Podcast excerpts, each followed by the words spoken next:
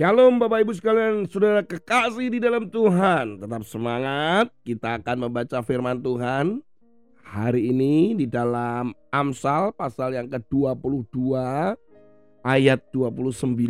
Ini adalah ayat terakhir untuk pasal 22. Pernahkah engkau melihat orang yang cakap dalam pekerjaannya? Di hadapan raja-raja ia akan berdiri bukan di hadapan orang-orang yang hina. Saudara kekasih di dalam Tuhan, kata-kata cakap ya, di dalam King James dikatakan rajin, tetapi di dalam pengertian bahasa Ibraninya ternyata kata cakap itu adalah artinya mengandung kemampuan seseorang melakukan satu pekerjaan. Skill gitulah. Kemudian juga kecepatan di dalam mengerjakan sesuatu. Oh, bahasa Jawa gitu ya, orangnya tak tak tak tak gitu. Uh, orangnya itu atau seseorang itu melakukan dengan cekatan itu, cek cek cek cek, cek gitu ya. Nggak males-males gitu. Kemudian yang ketiga, kecakap itu adalah orang yang memiliki pengalaman. Saudara kekasih di dalam Tuhan, orang-orang yang cakap itu di dalam ayat ini dikatakan bahwa mereka akan mendapatkan kesempatan. Mereka ini adalah orang yang mudah dikenali. Oh ini orangnya cakep ini pekerjaannya bagus gitu. Pekerjaannya rapi, bagus, cepat menyelesaikan, kemudian memiliki pengalaman. Orang itu akan mudah dikenali orang. Yang kedua, orang itu mudah dapat pekerjaan sebenarnya. Mau bekerja, mau bisnis. Dengan kata lain bahwa orang yang seperti itu dipercaya orang. Yang ketiga, orang yang cakap itu adalah orang yang memiliki pengaruh. Dia bisa memberikan pengaruh atau memberikan kuasa. Sementara itu di balik itu sebaliknya maksudnya adalah orang yang males kan orang yang tidak cakap. Orang yang tidak cakap ya orang itu ada pada posisi yang orang juga melihatnya juga sepintas saja gitu. Saudara kasih di dalam Tuhan, istri saya ini dulu waktu bekerja di sebuah perusahaan kopi sangat mengejutkan sekali. Dia itu tiba-tiba seperti roket ya masuk pada kondisi di mana posisinya dia tiba-tiba melonjak menjadi asisten direktur, saudara. Yang awalnya adalah cuman mahasiswa magang. Saat itu istri saya mengambil profesi yang untuk psikologinya. Kemudian saya sudah bekerja. Nah, ketika dia magang, saya e, memasukkan istri saya di grup perusahaan kopi itu.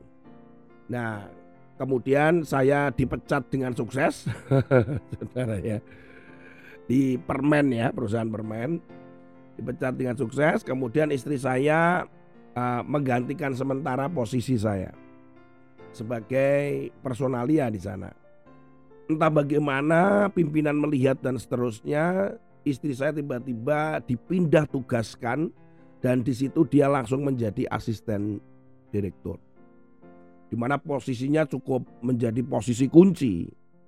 Dalam hal-hal yang sensitif pun di perusahaan grup itu istri saya terlibat kemudian artinya ya terlibatlah di sana. Bahkan fasilitas-fasilitas dia mendapatkan fasilitas yang terbaik. Kendaraan dan seterusnya.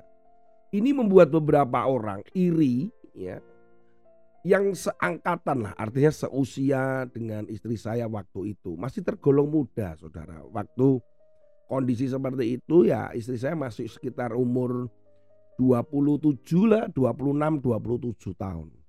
Tetapi posisinya sudah ada posisi-posisi puncak. Saudara apa yang membuat demikian? Karena istri saya ini orang yang cakap. Ya, selain cantik ya cakap lah saudara ya. Orang yang cakap kemampuannya di dalam desain membuat uh, presentasi, terus kemudian dia mengerjakan dan satu hal yang saya salut dengan istri saya adalah dia mau belajar. Dan bukan kebetulan juga istri saya bisa bahasa Mandarin.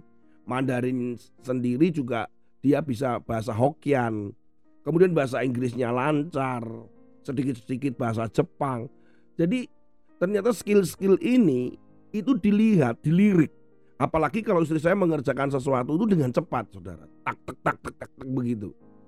Dan dia punya pengalaman-pengalaman sebelumnya karena istri saya juga bekerja ketika dia masih kuliah. Hal inilah yang membuat masuk kategori cakap. Oleh karena itu dilihat oleh pimpinannya, dilihat oleh grupnya, saudara. Dan akhirnya memang istri saya bekerja di perusahaan ini sampai 15 tahunan. Posisi-posisinya juga posisi-posisi penting, bahkan uh, cukup menjadi kunci lah untuk hal-hal ini. Saudara, belajar dari sini saya melihat bahwa orang yang cakap itu akan dilihat oleh orang. Tapi satu hal lagi dari kesemuanya itu, kalau tidak takut akan Tuhan, ya itu masalahnya. Kalau takut akan Tuhan, itu akan menjadi nilai lebih. Dan kita sebagai orang percaya harus disertakan takut akan Tuhan. Karena Tuhan punya rencana yang besar di dalam hidup setiap orang seperti saudara dan saya. Makanya jangan mager atau malas gerak. Ini nggak mau belajar itu nggak mau, nanti saja menunda. Saudara, ini akan membuat semakin kita tidak dilihat orang. Kesempatan akan pergi.